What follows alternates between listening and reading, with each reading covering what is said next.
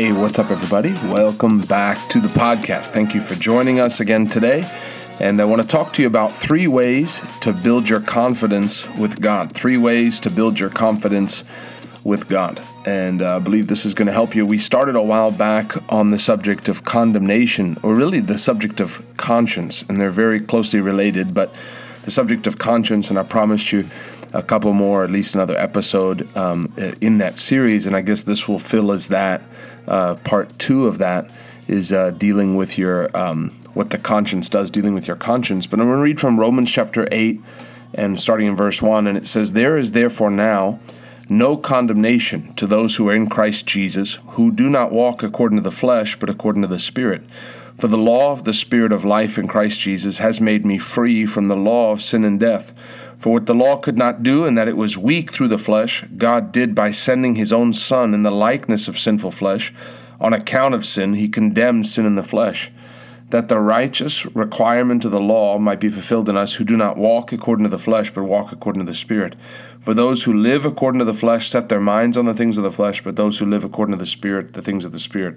For to be carnally minded is death, but to be spiritually minded is life and peace." And then it says here, verse 8, "Then those who are in the flesh cannot please God." Verse 9, "But you are not in the flesh, but in the Spirit, if indeed the Spirit of God dwells in you.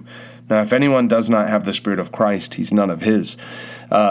We see here from verse 9 that when you get born again, the Bible says you're in the Spirit, that you're born again. You're not walking according to the flesh. Now, obviously, we have a decision on a daily basis to direct our life and course of our life to stay in the Spirit, to walk in line with the commands of God. You can't just say, "Oh, God's grace will cover me, and I can do whatever I want. I can sin as much as I want." That's not walking in line with the dictates and the requirements of the Word of God and of the Spirit. So you stay in the Spirit. But it says that if we're in this, it says, "You are not in the flesh, but in the Spirit, if the Spirit of God dwells in you." So it's by the new birth that God looks and says, they're in the Spirit. That's we're walking according to the Word of God. And then verse 1 says, "There is therefore now no condemnation to those who are in Christ Jesus, who do not walk according to the flesh, but according to the Spirit." So it's drawing the line between who is of the flesh and who's of the Spirit. We are born of the Spirit. We walk in the Spirit. We are born of God. And so that means that for us, there is therefore now no condemnation. The word condemnation comes from the word meaning judgment. Really, Jesus said, "I didn't come into the world to condemn the world." The alternative word you'd use is to judge the world. He said, "But that the world through me might be saved." Condemnation comes when the enemy, when there's sin or there's something in your life, or for some people it's not even sin, it's just things that the enemy will come and condemn you for. "Oh, you know, someone else is reading their Bible for 2 hours today and you only spent 20 minutes, you should feel bad, you're never going to grow, you don't read your Bible like they read their Bible." Hey, some people have more free time than other people. So, "Oh, I was worshiping the Lord, I was in the secret place for 4 hours today." Well, great, I'm glad you have 4 hours. I don't have 4 hours, so good for you. But there's people who experience condemnation because of comparison with other people. It's a judgment. It's really when the enemy's coming to take away. This is the purpose of condemnation. The enemy's trying to take away your confidence before God. Confidence is huge when it comes to faith. Faith really is confidence before God. The Bible says in Ephesians chapter 3, verse 12, it says, "In whom," it's talking about Christ Jesus our Lord, "in whom we have boldness and access with confidence through faith in him." Our approach to God, when we ask him for things, the way we live before him, needs to be a life of confidence. God doesn't want us living wondering if we're right with him. He wants us to know that we're right with him. And the Bible says you can know that you're right with God. The Bible says you can know that you have eternal life. The walk of faith is the walk of confidence. The walk that God has called us to as believers is not a walk of, "God, am I doing okay? Am I doing okay? Am I doing this right? Am I doing this right?" It's a walk of confidence. Faith is your confidence before God. I read a scripture the other day, I don't remember where it is, I was reading this morning on the subject of faith, and Jesus said, he said, "O woman, great is your faith, be it done unto you according as you will." Faith is a confidence that you get to have it your way because you know you're asking and you're walking in line with God's will. John 15:7 says, "If you abide in me and my words abide in me, you'll ask, and my words abide in you, you'll ask what you will, and it'll be done for you. So there's a confidence that comes then when we stand before God, that we're not standing, I've heard people pray, well, God, I'm just a worm. I'm nothing. I'm just a worm. And the fact that you even hear me, that's not what God responds to. Our approach to God is an approach of confidence, that we know that God hears us. We know that God answers our prayers. We know that God is able to come. The Bible says, able to receive us. The Bible says, let us come boldly to the throne of grace. So our approach to God should be bold. 1 John 5:14. Now this is the confidence that we have in him, that if we ask anything according to his will, he hears us. That's the confidence. So if you say, well, I'm not confident in my prayers, well, that's what this podcast is for. I'm going to give you three ways to assure, to build your confidence in God. Three ways that you build your confidence before God. This is the confidence that we have in him, that if we ask anything according to his will, he hears us. And if we know that he hears us, whatever we ask, we know that we have the petitions that we've asked of him. Now, obviously, we would have to start off. These are not the three that I'm going to cover today. I'm going to cover a different three, but we would have to know that we're asking according to his will. That's what it says. We have to ask according to his will. I'm not going to get into that. I'm going to give you three ways that you can then say, these are my check marks. Am I doing these things? So if you're ready, number one is, am I walking in love towards other people? Am I walking in love towards other people? 1 Peter chapter 4, verse 8, the Bible says, let me find it here for you. The Bible says in 1 Peter 4, 8, there it is. Above all things, have intense and unfailing love for one another, for love covers a multitude of sins.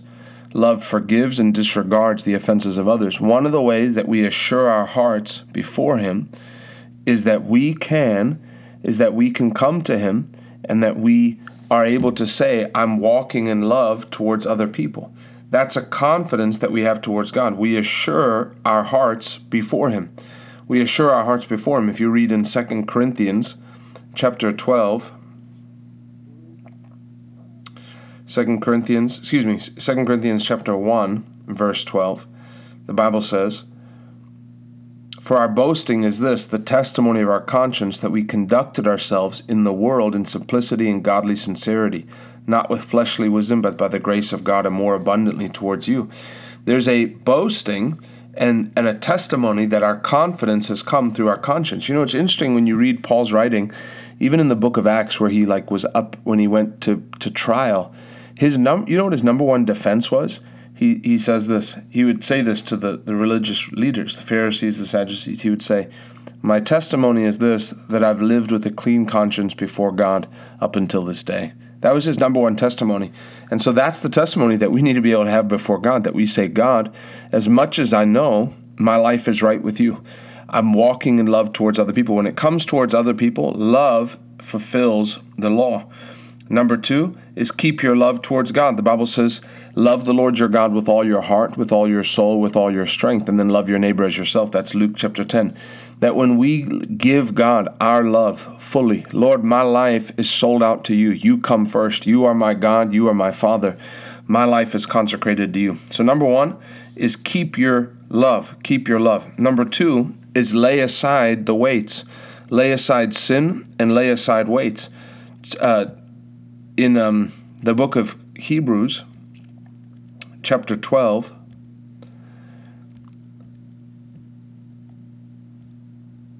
verse 1, therefore, since we are surrounded by so great a cloud of witnesses, let us run with endurance and active persistence the race that is set before us.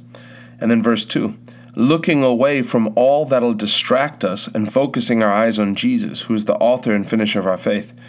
It says, looking unto, and then it says, in the King James Version, it says, let us lay aside the sin and the weight that does so easily beset us. There's people who, because of sin that they've given access to, they have no confidence before God. Sin ruins your confidence before God. You sin, and then you repent, and you say, God, I'm sorry, please forgive me. But then the devil can just come and have access to you. I want to tell you, at the close out to this year, do whatever it takes to chop the head off the dragon and get rid of repetitive sin in your life. It ruins your strength of faith. It ruins your confidence before God. So thank Him that there's no condemnation for you now that you're forgiven, but do whatever it takes to get victory over it. Lay aside the sin and then lay aside the weights. There's distractions that come. There's things that cause us to look away. We have to be careful, even with our pastime, the things that we do. Be careful that we don't get so wrapped up in something that it pulls our focus away. And then finally, the third thing, so you, number one, is keep fervent love. Number two, lay aside the sin and the weights. And then number three is keep your zeal. The Bible says in Zechariah 4, verse 10, it says, "The Lord rejoices to see the work begin." There's something about giving what God has put in front of you, everything you've got. That's why we're doing these podcasts today. This is part of giving God everything I've got, that there's time, I have time free, that I take time and we put this word in so people can be fed the word of God. Romans chapter 12, verse 11, this has become one of my favorite scriptures. It says in Romans chapter 12, verse 11, let me find the version that I want here. It says, "Never lag in zeal and earnest endeavor. Be aglow and burning with the Spirit, serving the Lord." Never lag in zeal and earnest endeavor. If you'll let the Holy Ghost, one translation, actually, the footnote says, let the Holy Spirit excite you in your service for God.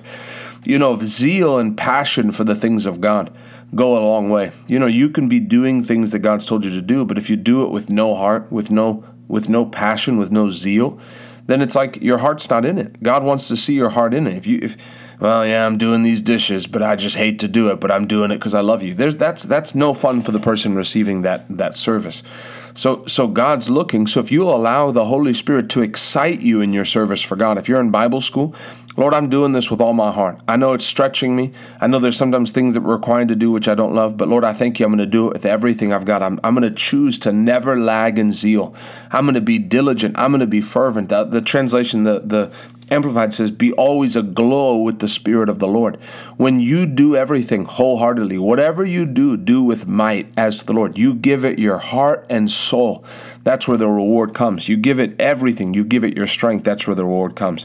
So those are three ways today that you can assure your heart before God, build your confidence, is have fervent love towards others, towards God. Number two is lay aside sin, lay aside weight. And then number three is do everything wholeheartedly. Never lag, keep your passion, never lag in zeal. We love you. God bless you. Hope you had a great Thanksgiving. We'll see you next time.